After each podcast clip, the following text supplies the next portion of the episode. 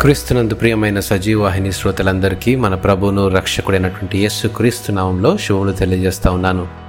నూతన జీవితాన్ని ఆస్వాదిద్దాం అనే పాఠ్యభాగాన్ని ఈరోజు మనం ధ్యానించుకుందాం. ఈ యొక్క పాఠ్యభాగము పేతురు రాసినటువంటి మొదటి పత్రిక ఒకటి రెండు అధ్యాయాలను బట్టి అధ్యయనం చేద్దాం.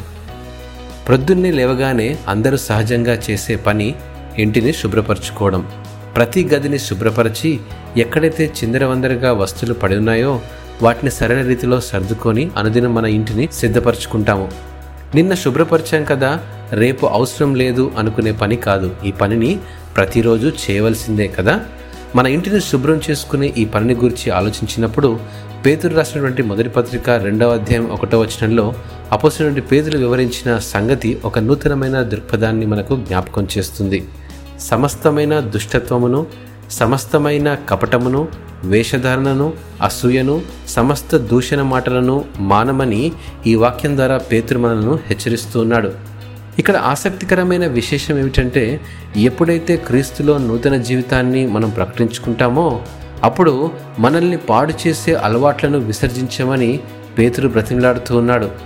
దేవునితో మన నడక తడబడినప్పుడు ఇతరుల పట్ల ఐక్యత ప్రేమ మరియు వారితో సంబంధం దెబ్బతిన్నప్పుడు ఇవి మన రక్షణను ప్రశ్నించేవిగా ఉండకూడదు. వాస్తవంగా గమనిస్తే రక్షించబడడానికి మన జీవితాలను మార్చుకోము కానీ రక్షించబడ్డాము కాబట్టి మనము మారతాము. క్రీస్తులో మన జీవితం నూతనమైనదైనప్పటికీ మనలోని స్వభావ సంబంధమైన చెడు అలవాట్లు రాత్రికి రాత్రే మాయమైపోవు.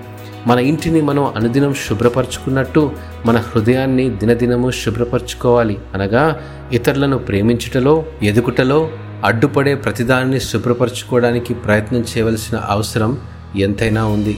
శుద్ధమైన మన హృదయం ద్వారా క్రీస్తు శక్తిని పొంది నూతనంగా నిర్మించబడతాము. అంతేకాదు నశించిపోవు సువర్ణము అగ్ని పరీక్షల వలన శుద్ధపరచబడినట్టు అమూల్యమైన విశ్వాసము శోధనల చేత పరీక్షకు నిలబడుతుంది.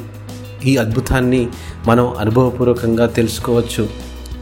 ప్రియమైనటువంటి స్నేహితులారా నేటి నుండి అనుదినము నాశనము చేసే అలవాట్లను విసర్జించి యేసులో నూతన జీవితాన్ని ఆస్వాదించడానికి ప్రయత్నం చేద్దాం. దేవుడు ఈ వాక్యమును దీవించునుగాక. ఆమెన్.